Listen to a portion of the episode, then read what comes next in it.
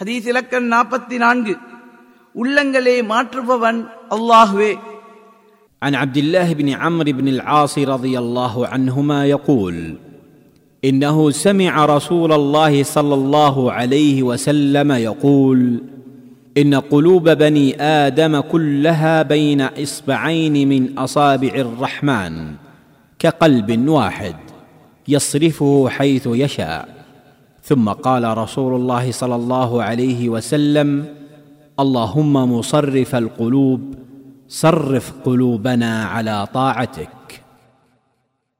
நபி ஸல்லல்லாஹு அலைஹி வஸல்லம் அவர்கள் கூறினார்கள் நிச்சயமாக அடியார்களின் உள்ளங்கள் அனைத்தும் அல்லாஹ்வின் இரு விரல்களுக்கிடையே ஒரு உள்ளத்தை போன்றிருக்கின்றன அதனை அவன் நாடியவாறு பிரட்டி விடுவா- விடுகிறான் பின்பு நபி அவர்கள் பின்வருமாறு கூறினார்கள் உள்ளங்களை திருப்புவனே எங்களுடைய உள்ளங்களை உன்னை வழிபடுவதென்பால் திருப்பிவிடு.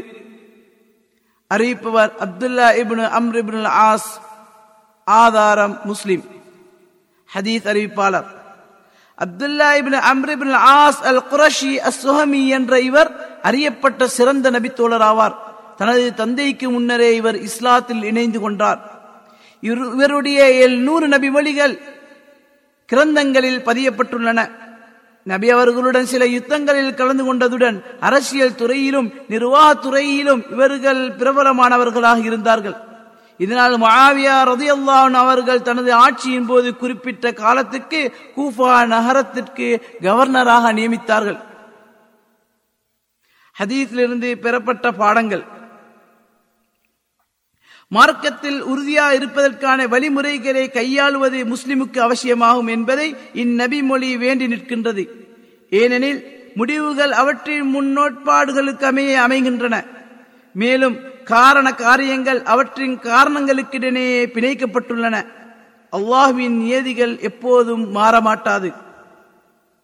இரண்டு ஒருவன் தீர்க்கமான சரியான முடிவை தன் தன்னை படைத்து வாழ்வாதாரம் வழங்கும் அல்லாஹுவினை முன்னோக்கி எடுப்பானாயின் அல்லாஹ் அவனுடைய உள்ளத்தை பாதுகாப்பு அமைதி நிம்மதி சந்தோஷத்தால் நிரப்புகின்றான். மாறாக தன்னை படைத்து வாழ்வாதாரம் வழங்கும் அல்லாஹுவினை முன்னோக்கி தவறான முடிவுகளை எடுப்பானாயின் அச்சம் தடமாற்றம் ஒடுக்குமுறையால் அவனுக்கு அவனுடைய உள்ளம் நிரப்பப்படுகின்றன.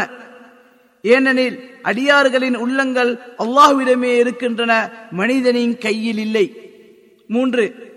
அல்லாவுக்கு அவனது தகுதிக்கேற்ப விரல்கள் இருப்பதாக உருவப்படுத்தாமல் வடிவம் கொடுக்காமல் முடக்காமல் வரணிக்காமல் விசுவாசம் கொள்வது அவசியமாகும்.